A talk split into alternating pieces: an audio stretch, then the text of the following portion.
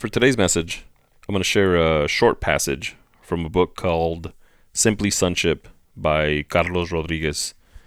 And it's about how everything starts with belief, what you believe. And it says, There is a process to how we form beliefs. If you accept a belief, you reap a thought. If you sow a thought, you reap an attitude. If you sow an attitude, you reap an action. If you sow an action, you reap a habit. If you sow a habit, you reap a character. And if you sow a character, you reap a destiny. You see, what you believe about yourself will ultimately determine your destiny. So you have to get to the root, to the place where you made that agreement. If you don't know what that looks like, then look at the fruit and work backwards. And I've said that over and over again. I've talked about, you know, reverse engineering.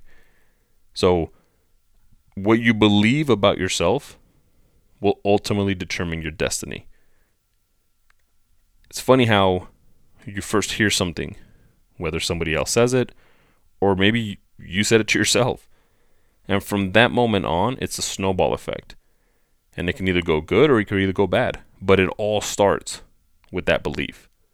So make sure that whatever it is that you're believing about yourself, again, whether it was from a third party or from yourself, make sure that it's a positive thing. Because if not, you can go through this whole process and then end up with a negative destiny. And then once you reverse engineer it and go, you know, work yourself backwards, you'll realize where it all started.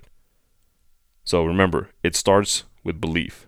So start with a positive belief.